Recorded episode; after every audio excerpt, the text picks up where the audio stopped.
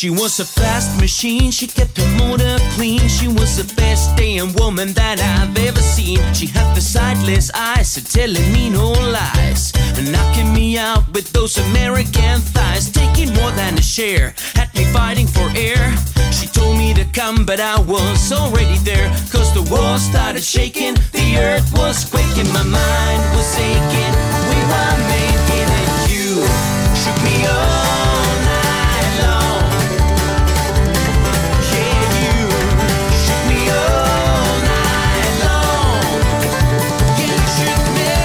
Hey everybody, and welcome to the Mojo Radio Show. We are, we are rocking. What a way to start the show, eh?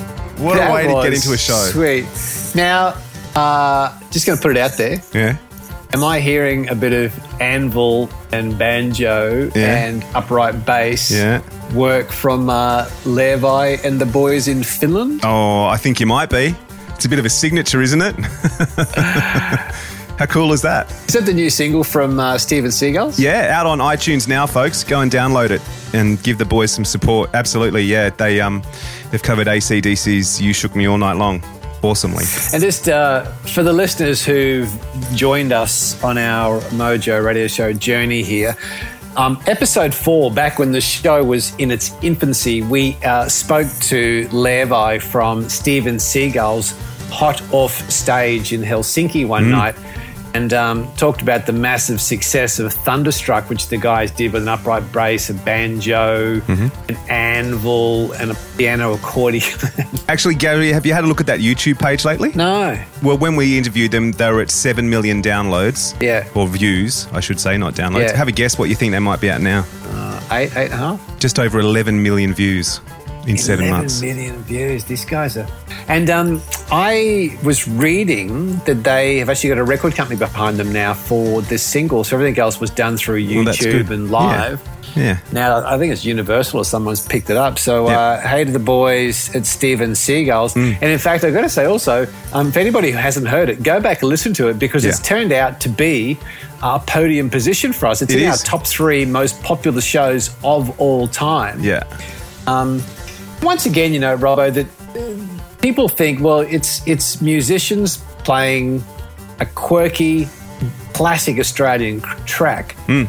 But there's such a great learning mm. out of how to use social media mm. um, because right. these guys really have set up their career and their live audiences and their touring and the whole thing based off um, social media. Well, and it's also sort of breaking down barriers a bit too. I mean, being Finnish, the lads from Finland, um, you know, making something like that work in an English-speaking, you know, environment too. You know, that's adaptation, yeah, adaptation, and all sorts of stuff like that. Yeah, I wouldn't say they're uh, finished yet. I reckon they've still got plenty more to offer. Oh, circle, circle, circle, circle. Hey, it's here all night, ladies and gentlemen. Don't turn uh, off the stereo. Save that one for the best of reel. Uh, God, I got to get back onto Ella James. I'm going to get a spot on the Comedy Store in L A. You're in. Uh, You're in there, I'm mate. Right, I'm doing all my own material now. Yes. Oh, yeah. uh, thanks for coming, folks. Enjoy the veal. Yes, it's brilliant. um, and I, I'm just going to put it out there mm. that um, the, I, I think it's fair to say the Mojo Radio Show may have had some influence in this because we, at the end of episode four, we're talking to Levi, we did hit him up, yeah. but we wanted him to do It's a Long Way yeah, to the Top. Absolutely. Uh, and he was very cagey, so obviously there was something going on. I reckon they had something in the works all along. He was keeping us in the dark. Yeah. We need to get the, um, we need to get that lad back on the show too after this. Let's uh, let's hit him up. Mm, well, the email's already been sent, so um, oh. let's keep our fingers crossed. That's what you were overachiever, you. Yes. Um, one quick thing before we uh, just before we jump into this week's show, mm. amigo, did mm. you happen to see the article on choice dot com dot a u of sugar overload? Was that the one about Coke and Boost Juice and Gatorade and all that? Yeah. Yeah, I, br- I briefly glanced at it and my stomach churned, so I walked away. Yeah, no, don't blame you, mate, but um, it's very interesting. If you lined up, say, a, take a six hundred milliliter Boost Juice, mm. Coca-Cola, a Gatorade, a mm. Lipton Iced Tea and a Red Bull, mm. uh, which one would you say would have the most sugar in it? Well, see, far? I've read the article, but when I first looked at the article, my first pick would have been Coke, honestly. Yeah, yeah. Exactly. Yeah. And... Folks, what's astonishing about this is that choice dot com dot a u reported that a boosted juice has twenty-two teaspoons in a six hundred sixty milliliter cup, or six hundred ten milliliter cup. That's like but, half a sugar bowl. Exactly. But, uh, but it's interesting that Coca-Cola has sixteen, mm. Gatorade nine, mm. Lipton iced tea eight and a half, and a Red Bull thirteen. So mm. a Boost juice reportedly has got twenty-two versus sixteen for a Coke, and even a Red Bull's only got thirteen. Now, yeah. you know, we know, having spoken to Paul Schickluna and uh, Michael Smith and a lot of other nutritionists and, and health experts on the show, none of this is good for you. No. Uh, but the reason for my story is that people walk up to Boost Juice and places like that, order a blueberry blast low-fat smoothie original size. Yeah, low-fat, inverted commas. They're getting three and a half teaspoons per one hundred mil. Mm. And yet they look at things like sports drinks and Red Bull and go, well, they're loaded, yet this thing's got almost twice as much yep. sugar in it. So, um, you know, buyer yep. beware. They're all as odd as it seems. Isn't it interesting? Because I I was um, at the local takeaway store the other day, just a couple of quick devil winnings on the way to training, um, and there was a mum there, and her child would probably be in between Liam and Jack, say about ten years old, and was standing at the drinks fridge and wanted to buy um, a can of soft drink. And mum went, no, no, no, look, no, I don't want you having X brand soft drink. How about you just grab a Gatorade? And and I immediately thought of that, because it's like, realistically, there's not that much difference, really. Mm. Mm. Get them, get them a bottle of water if you're going to get them anything is sort of the answer, isn't it? Well, that's the thing, and I've, we, we've been banging on about this for the last couple of weeks since the uh, the Nana's raspberry fiasco happened. Um, you know, all the disease that came out of their so-called product.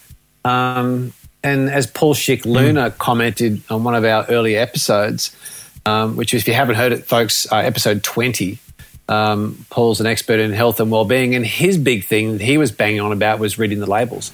Mm. And uh, I just think that's a classic. That's, you know, having even having the name, you know, of a business to boost your energy, so to speak, mm. and it's juice. Well, it, it actually isn't. No, um, and this sugar. Whole thing about, you know, low fat. Fat's not the enemy. Mm. Um, fat can, is mm. an essential part of our diet. It's the things that we're replacing it with uh, to give it taste, which is sugar. So. Um, Anyway, I thought that was quite fascinating. I wanted to share it. I think it's uh, quite an alarm bell for people who are out there in the Westfield shopping towns and High Street looking at it, thinking it's the healthy option. Think again, guys, and uh, you know, go for a, uh, a herbal tea or a, or a bottle of water at least. Absolutely. Yeah, steer away. Steer away. Steer away. Steer away. Speaking of steering. Let's steer to this week's guest. Go. Getting your mojo working. This um. is the Mojo Radio Show. So, Robbo, speaking of steering, mm. uh, that was quite uh, quite an appropriate intro for this part, because right. uh, this week's show is a little different, and mm. I actually took it to the streets. To the streets? So it- maybe we should play this? Is that what you're saying? Is that what you had in mind? Yeah. So, um, I mean, don't get upset, but I I went, I flew solo this week. Oh, I see. Right. First A P, now me. First you try to replace A P with Ella. You guys are just, you guys are just princesses. Just, it's it's about, mate, it's about the work. I'm Should I be expecting about, a postcard in the mail? I'm all about the work, mate. I just want to bring you great content. That that's that's my M O. Yeah, no, it's all good. I, I actually, you actually did tell me about it, and it sounds like you had a lot of fun, and I'm actually really jealous. Oh, no, it wasn't fun. I was just, I was working really hard. I can tell. Folks, have no, a look at the show was, notes um, and check out the photo that Gary sent me the day he was recording this interview. Yeah, and, and also I'll send you the, I'll, I'll show you the video. I put the video up on Facebook of the uh, scene and where we were as we arrived at our destination. But mm. I, um, I did take it to the streets, and for the first time we used some new technology, and uh, I went out solo and interviewed a guy called Ian Redpath from a brand new business called Detour Adventures, and I've got to say, it was a really, really interesting uh, experience to go out and be in his office to talk about the dream, what he's created, the business, and there are some very good learnings in this. So um, can you roll uh, roll the tape, as we say in the business? Roll the tape. Here we go. The Mojo Radio Show. So, Ian Redpath from Detour Adventures, welcome to the Mojo Radio Show, mate. Gary, thanks very much for having me along. It's great. Now, this is really good. Just for our listeners, tell me geographically, where are we? Yeah, well, it's interesting because a lot of people would consider us lost, but we're in Bathurst, which is central New South Wales. Yeah. We're on a hill about thirteen hundred metres above sea level. We're about ten kilometres from the on the eastern side of Bathurst, and this is my office. We're out in the middle of the bush. Looking out the windscreen, we've got the most spectacular view anyone could ask for. We can see forever. Now, Robbo, I'm going to take a photo just to show you how hard my day was today, mate. But, um... Just let's go back to that. Um, just, just for the people listening, describe the office. This is your office every day. Just describe it for me. Yes. What, when I started this business a year ago, I wanted something really special. A lot of people do four-wheel drive tours, and a lot of people think that a four-wheel drive tour is an rattly old, dusty four-wheel drive where you need earplugs and a neck brace just to get through the day. So I started with a brand new Toyota Land Cruiser two hundred series. I then took it straight to an accessory shop, was A R B, and they fitted it out with all the off-road gear that I've always used in my four-wheel drives. So we offer professional safety, comfort, and a really nice day out. It's comfort. It's it's it's luxury four-wheel driving, Gary. So you spend every day driving this beautiful four-wheel drive. It is. It's spectacular. Thank you. And doing what you've always wanted to do. Like, this yeah. is your passion, right? That is. I've I've driven four-wheel drives. My first car was a four-wheel drive. I was a member of the Blue Mountains four-wheel drive club. Hmm. And all those guys who seemed like those older generation of men who are probably younger than me now, uh, they, they taught me so much. Hmm. And I've driven in, not just driving a four-wheel drive in an urban environment, but I've driven four-wheel drives off-road all my life. I'm passionate about it. Passionate about looking after the environment as well. We've all seen YouTube clips and things where cars are ripping up the hills and doing... We don't mm, do that. Mm. This is a very organised and very, very uh, sedate way of doing things. So let's just go back, maybe rewind twelve, eighteen months ago. You were working in a town, running a financial planning business. Just give us a quick summary. How did you go from doing that into spending your time in a Land Cruiser as an office, taking people on these detour adventures? Yes. Well, I was a financial planner for twenty-two odd years, and happily a financial planner. I had a good, loyal following, and I love doing it. It, it really stimulates the brain, and it's good. But a fellow rang me one day and asked me would I be interested in selling my business. So we engaged in a whole heap of conversation. The end result was it gave me the opportunity to sell. And I stopped and I took a break and I thought, what would I like to do? The mm. most natural thing is to go back into an office job, but I didn't want to do that. I wanted to do something completely different, something that would challenge my brain, my physical being, but provide something for people who wouldn't be able to do it themselves. Mm. I wanted to be out in the bush. Mm. So you started... When you when you had that moment where you knew you wanted to be out in the bush, mm. did you then have a dream of what you wanted to create? Yes. When I when I knew what I wanted to do, I then researched what was available. Mm. And there's a lot of four-wheel drive operators through Australia. And, and Australia's a big country. It needs mm. a lot of four-wheel drive operators. Mm. But I looked at what was available and I thought, I want to crank this up a peg or two. I want to I want to put everything that I've learned as a financial planner in running a business into running a four-wheel drive tour business. I wanted to do it better than what I had seen around. Mm. It's interesting because in a marketing and brand sense, what you've done is you created what they call it, created your own category. Right. So there was four-wheel driving. You wanted to create a new category, which yeah. was four-wheel driving with a degree of luxury, right? Yes, with a degree of luxury and ecotourism minded. You know, yeah, Ecotourism yeah, yeah. Australia is a wonderful yeah. organisation. It's got wonderful resources to be able to back up companies like mine. Yeah.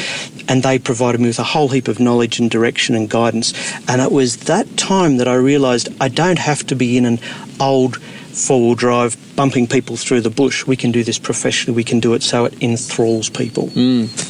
Robbo, we're at... Uh, almost thirteen hundred metres, and the view, which I'll send you a photo of, is spectacular. And on the way up, we've, we've been doing this climbing, and I must say this, this Land Cruiser is beautiful. And Ian, on the way up, you mentioned that there was a comment that your daughter made to you that really helped you make a decision to sell the business and follow your passion, wasn't there?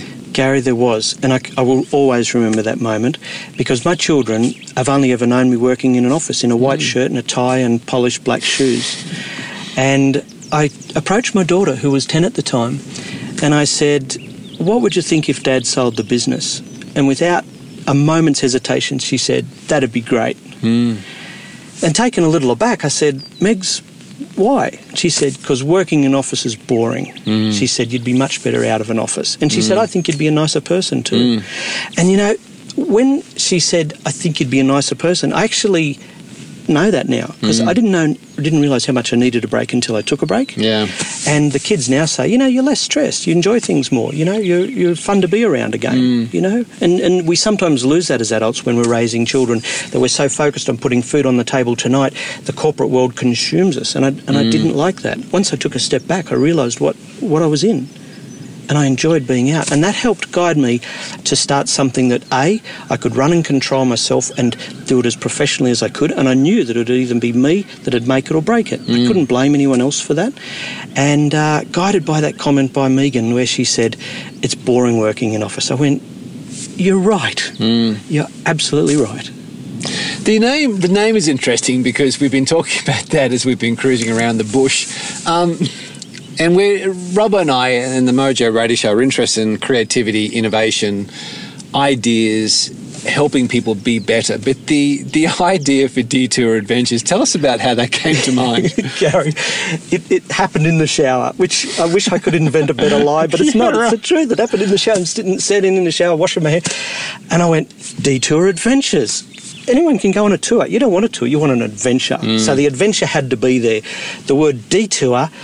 Why? Because, you know, we're all too busy just on this one track in life, and we, we, we don't stop and take a detour. Mm. And sometimes it's the little detours in life that are the best things mm, that we remember. Right. I say to people, escape the everyday on a mm. detour adventure. And I mean that. You can escape the everyday routine, humdrum, pressure, stress, heartache, whatever you want to escape on a detour adventure. Mm. So we take a detour adventure. I took it one step further. The stylised adventure is... is it. it, it It says adventure in itself, mm. but the word detour mimics the road signs that you see on roadworks. Yeah. Where so now you'll be driving down the highway and you'll see detour with an arrow here or detour with an arrow there. That's exactly what Detour Adventures is all about. Does the bush have an, a, a profound impact on people? Like, do you do you see them during the day when they get really into the bush? I mean, yeah. we are pretty remote where we are right now. We've gone on some pretty rough ground to get here in luxury, I have to say. Does the bush have an impact on people? Do you see yeah. it in their eyes and their, their tone during the day, their pace? You do. When I pick them up, they're, they're polite and they're courteous and they're, they're, they're ready for their tour and somewhat apprehensive mm. as well. They don't mm. know what they're going to do. And by the time we stop for morning tea by a river or high on a mountain like what we hear now, and I give them a cup of tea out of in, in a little tin mug, you know, mm. they're, they're unwinding. And by the end of the day, they're chatting, they're relaxed. And I've had people right down to little kids say, I don't want today to ever end. Mm. You know, I had a lady who I'd never met before from um, Ohio, Columbus, Ohio. She gave me the biggest hug I've ever had outside mm. my family members mm. when she finished the day. And I said, you've had a good day. And she said, I just don't want it to end, mm. which I thought was lovely. It's very profound, you know. There's science behind this. I read a book called, uh, I think it was called The Nurture Assumption. And uh, it was written by a researcher, and he was a... child psychologist. He was saying that children need nature to develop themselves, mm, mm. and it's why children are drawn to animals yes. at the youngest age. But what we do is, as we get older, we we basically breed the nature and the bush that. and animals yeah. away from, if they're lucky to have a cat or a goldfish. Yeah. So I think um, in a lot of ways people probably come into the bush or the country or the beach or nature in general. It probably helps bring that that, you know, thing out of that, that innate mm. um, learning, experience, relaxation, and goodness knows we could certainly use more uh, more chill time, couldn't we? Absolutely. People get a little bit uh, the opposite to claustrophobic out in the bush. We're out of mobile yeah, reception yeah, yeah, range. Yeah. There, there's no people around. What if we break down? What if we can't get out? What if we get lost? All of that. And I said, don't worry. It might be an adventure for you, but I've done this all before. It's yeah. not a mystery for the both of us on this tour. It's only yeah. a mystery for you. We're going to have a good day. And once you can assure them of that, and we talk about the history of the area and the geology and the early explorers, the gold mining history of the Bathurst area, the Blue Mountains. You know, when, when the explorers crossed the Blue Mountains in eighteen thirteen, we retraced some of their steps mm. and things. things. Mm. It's what most tourists don't get to see. So mm. we, we are genuinely taking not just a physical detour, we're taking a mental detour mm. as well from the everyday. Escape the everyday. Your um your dad sounds like he passed on a lot of valuable information to you mm. when you were growing up. And you talked about the principles of the business. One particular, we got into the into the Land Cruiser to come up here onto this mountain, um, and you had a principle about the standards of the vehicle and how the vehicle will be presented and those sorts yes. of things. Um, can you share with us just that principle and the impact that the, the, the memories you had of your dad passing on to you? Yes, yes. Two things. Um, this is my office, so I, I don't have a shop front. I don't have uh, anything else I can offer you other than what you see physically mm. in front of you.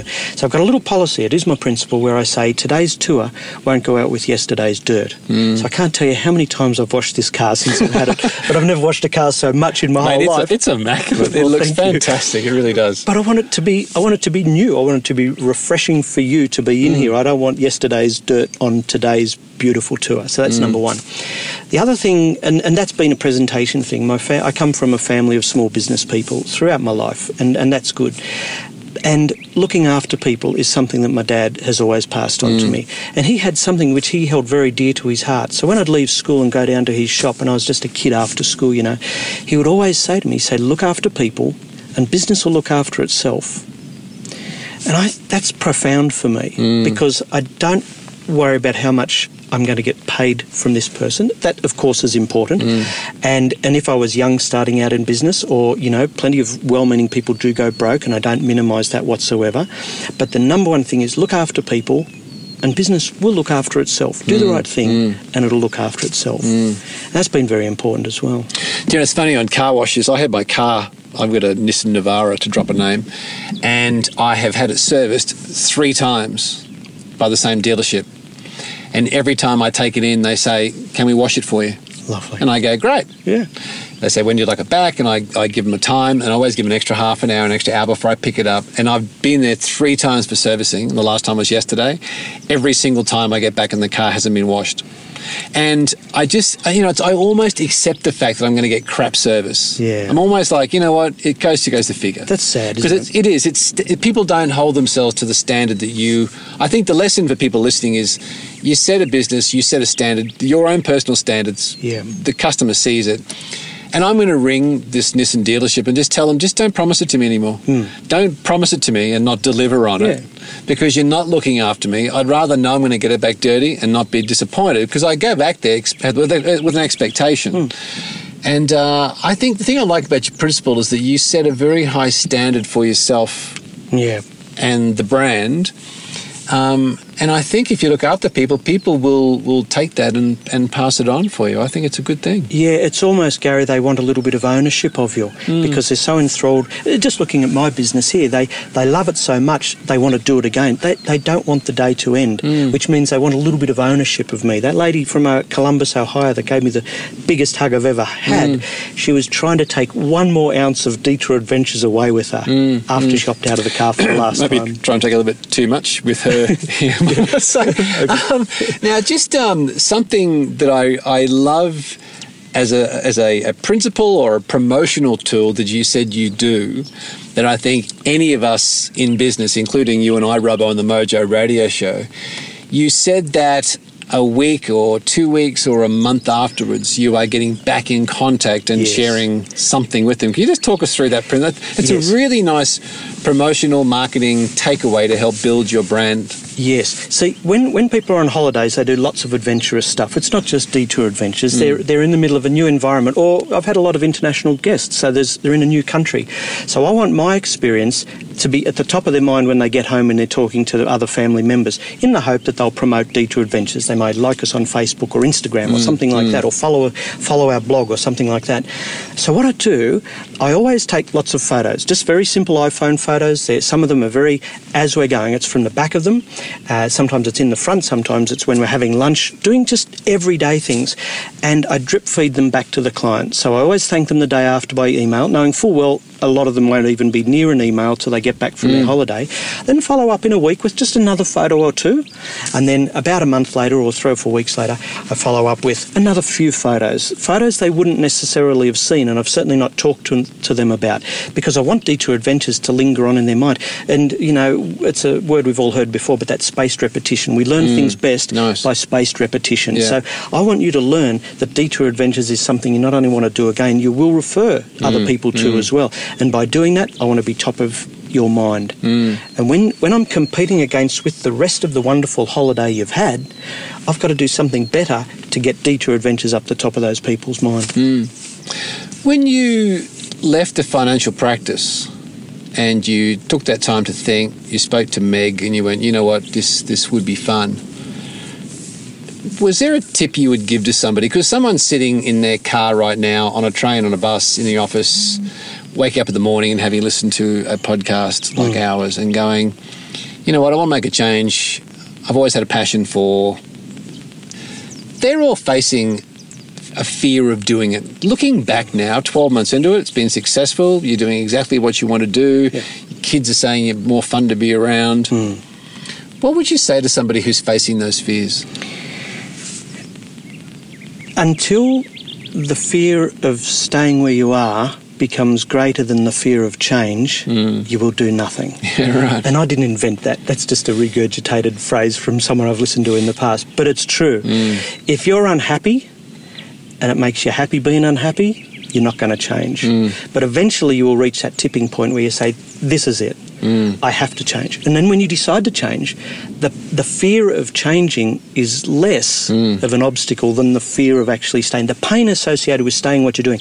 If you're on a train and you've done it, this for the last ten years and you're sick of it, and you go into an office and you sit in a little box and then you hop back in the train, come home and you sit in your little house and that's your life, maybe that's what you're used to. But until mm. that pain goes, that, that, that the weight of that becomes so great you won't make that change. People facing redundancy have a particularly difficult time because they may be really happy what they're doing. They might not feel any pain, yeah. yet they're still made redundant. Yeah. But it's when you're finished with those shackles and you look at what you want to do, as I did. Mm. I, I, by choice, left my former profession in an office, but by choice I didn't go back into an office. It mm. would have been the easiest thing in the world to go back into some sort of office role. Would have been easy, but I wanted to do something completely different. Mm. So a couple of things. Um, believe in yourself. That's an oldie, but it is a true one. You have to believe in yourself. Mm. I can't say that there won't be moments of doubt, but you've got to keep believing. Number two, go in well capitalised. And I know that's uh, something that not everyone can afford to do.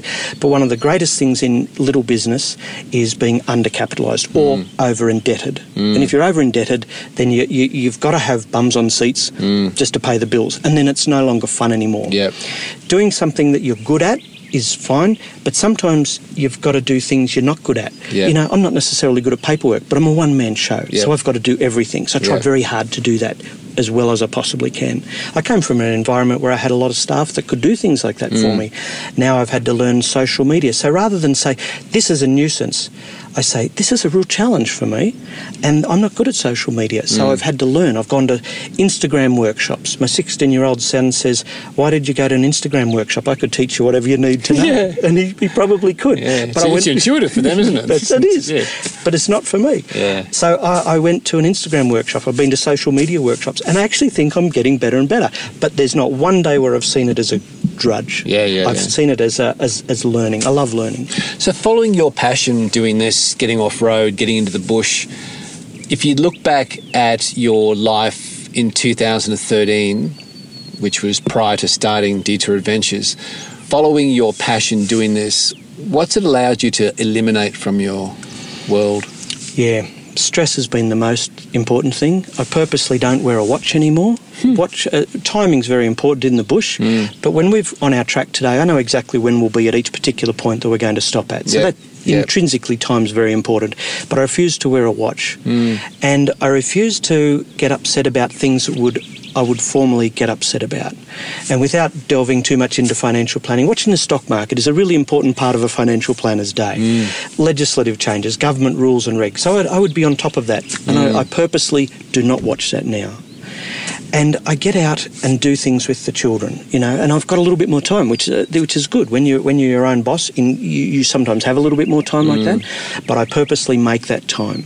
So if there's something important at school, I go do it, and I can fit everything in and around my life like that. So it's allowed me choice, Gary. It's allowed me to do things in the time frame I want to do them, rather than being shackled into having to do it because that's what the corporate world thinks you must do. So Meg's doing cross-country next Wednesday. Mm. Will you book your tours around Meg's cross-country now? Yes. A lot of people are quite open as to when they want to come. And I've got to say, it sort of goes into two categories. People yeah. want to do it instantly. Yeah. We're in town this afternoon. Can yeah. you take us out yeah. for a few hours?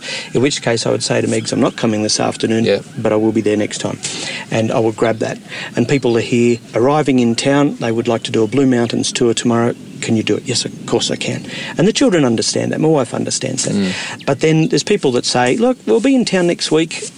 Can we what go day? on a tour? And you'll book around it. Yeah, and I will okay. book around what yeah. uh, what my yeah. family needs yeah. are. Mm, I think mm. that's very important.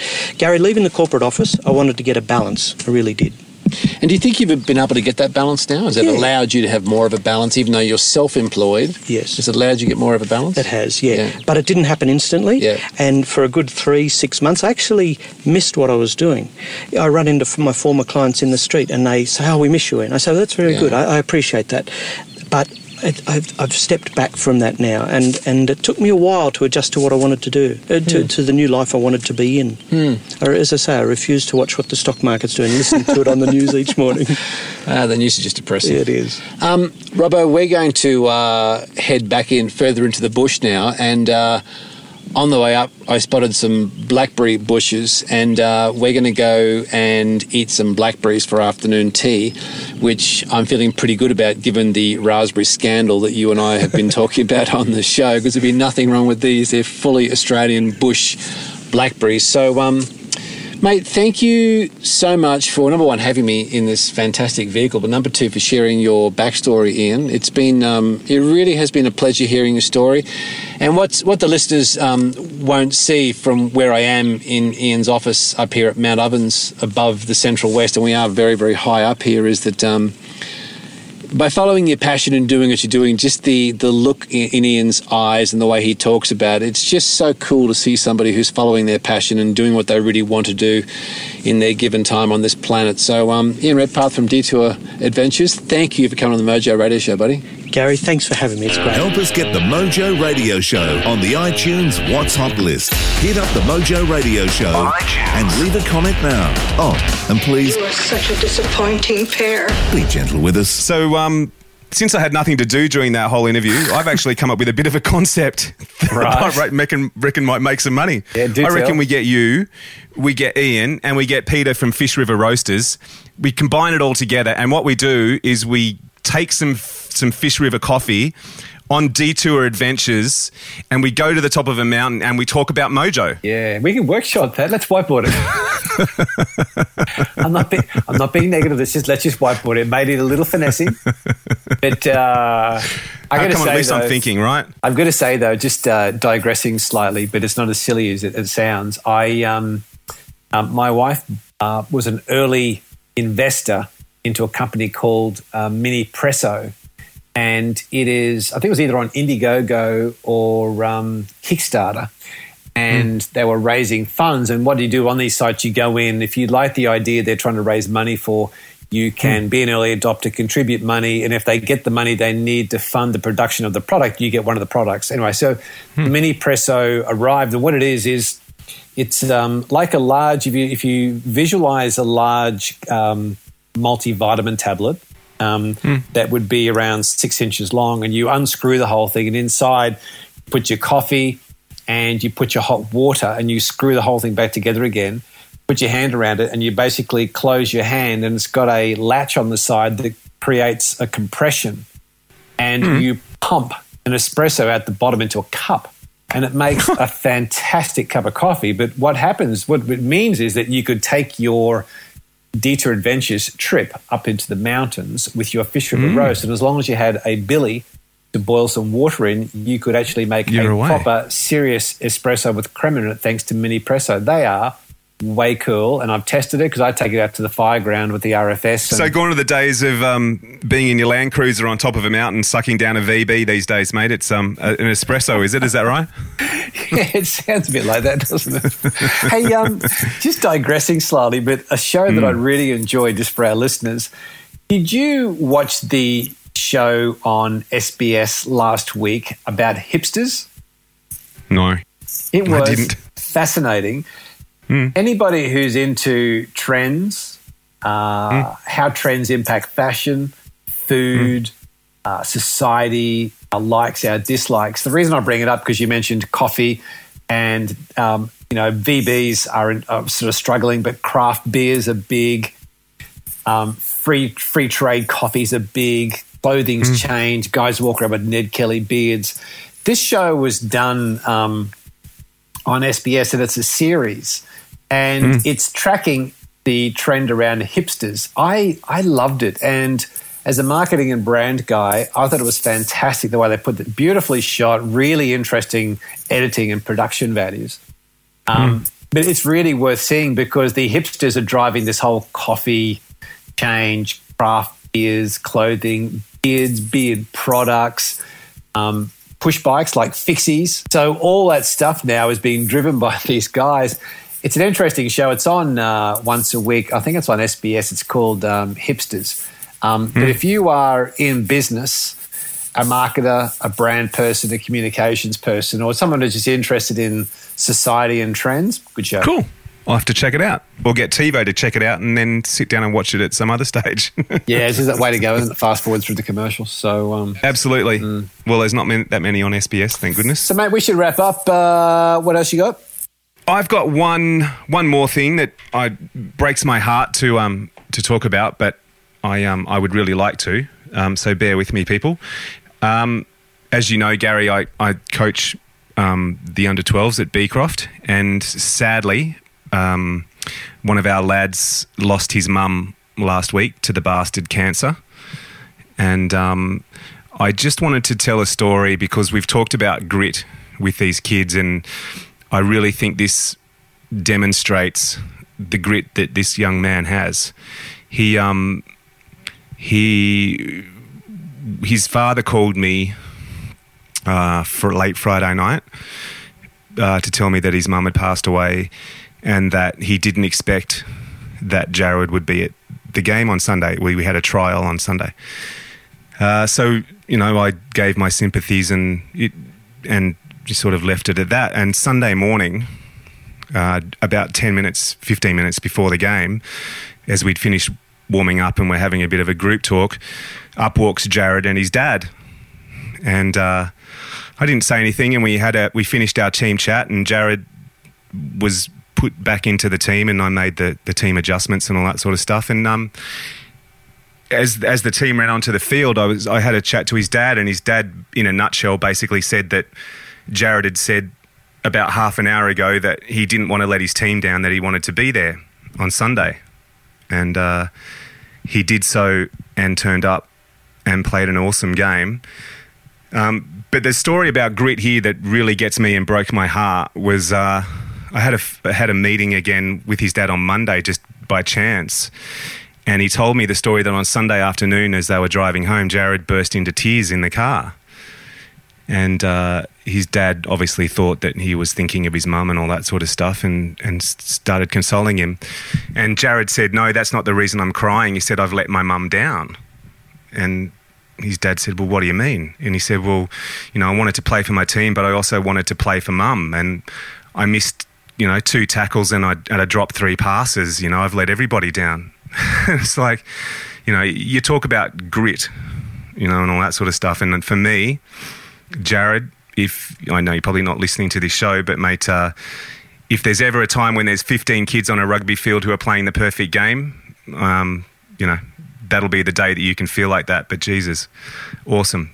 Awesome, and a big pat on the back. Yeah, we can learn so much from, from kids, and we. Uh, I don't think we give them the respect that we should in terms of uh, the lessons that kids can teach us. You know, we see it as our role to teach them all the time, but um, you know, kids like Jared can teach us a lot of lessons if we uh, if we take the time to look and observe and think about it and, and reflect. And uh, good story, mate. Mm. Good story, mm. Isn't it nice? Yeah, brought me to tears, actually. Yeah. But there you go. You, you've actually got a lot to do with cancer as well, right, Bertie? Well, I, I do, Robbo. It's probably, not directly. Well, unfortunately, I have had direct um, involvement through my family um, having to face mm. cancer. But um, when I started a charity with a mate of mine, Jeff Coombs, back in two thousand seven, we started the Tour de Cure, and it's mm. a cycling foundation that raises um, funds for research, support and prevention of cancer in men, women and children. And um, mm. we've now been going eight years, and in th- three weeks' time I'll be riding from Adelaide to Melbourne to raise more money. We hope to raise another four million dollars. I think we've, we're at about sixteen million dollars so far. And wow. It's not so much the money that's important. There's, there's probably two things that really ring my bell in terms of the success of the tour, is that the money's one part, but it's what we've done with the money. And if mm. we're going to finish on a bright note, you know, with the show, is that we we have funded projects that have saved, you know, children's lives, have saved people's lives, have found actually breakthroughs in finding a way to deal with cancer. Um, and they're published breakthroughs. And if you speak with people like Michelle, Professor Michelle Haber from the Children's Cancer Institute of Australia, she's the executive director, she will tell you that the money we have raised has saved kids' lives. So when you look at kids like Jared, the good news is that a lot of great work has been done. So kids like that and his family and his friends don't have to face up to this crap. Um, mm, and mm. secondly is we we visit about five or six thousand children each ride. So between Adelaide and Melbourne, Uh, at the end of April, we will um, we'll visit other five or six thousand children to talk about what can be done to prevent cancer. Because you know it's, it's stress, it's food choices, which you talked about with sugar, it's exercise choices or lack of that are contributors to this thing. So mm. um, I mean, you can get a bad hand, don't get me wrong, but it's certainly there's a lot we can do to prevent ourselves from having to face up to it. So um, yeah, mm. mate, and I'm hoping to do a show from the road. So I'm hoping to, uh, if, if you'll give me a leave pass. Um, do a show from the road because um, yeah. we're going to have Jens Voigt, who's a German superstar from the Tour de France, um, has mm. been for some ten years. He is wow. a very, very famous world cyclist um, who toured in the big, you know, he's big time. He's going to, he's riding with us. So I'm hoping to get a, a mm. bit of time mm. with him for the show, um, as well as a lot of survivors uh, and people who have been impacted by cancer on the road. And just to give people a, an indication of the tour and what it's like and stuff. So I think we start April twenty-fourth for nine days. So, um, and it'll all be on sunrise um, in the morning, each morning as well. So, um, what about Lance Armstrong, mate? Is he going with you? No, funny, you know, we uh, when, I, when I first uh, visualised and dreamt of the Tour de Cure, I had dreams of him being a part of our tour, and for three years he was. More recently, I've had dreams of him not being a part of our tour, and he's not. Yeah, I guess that would be the dream, really, wouldn't it, at the moment?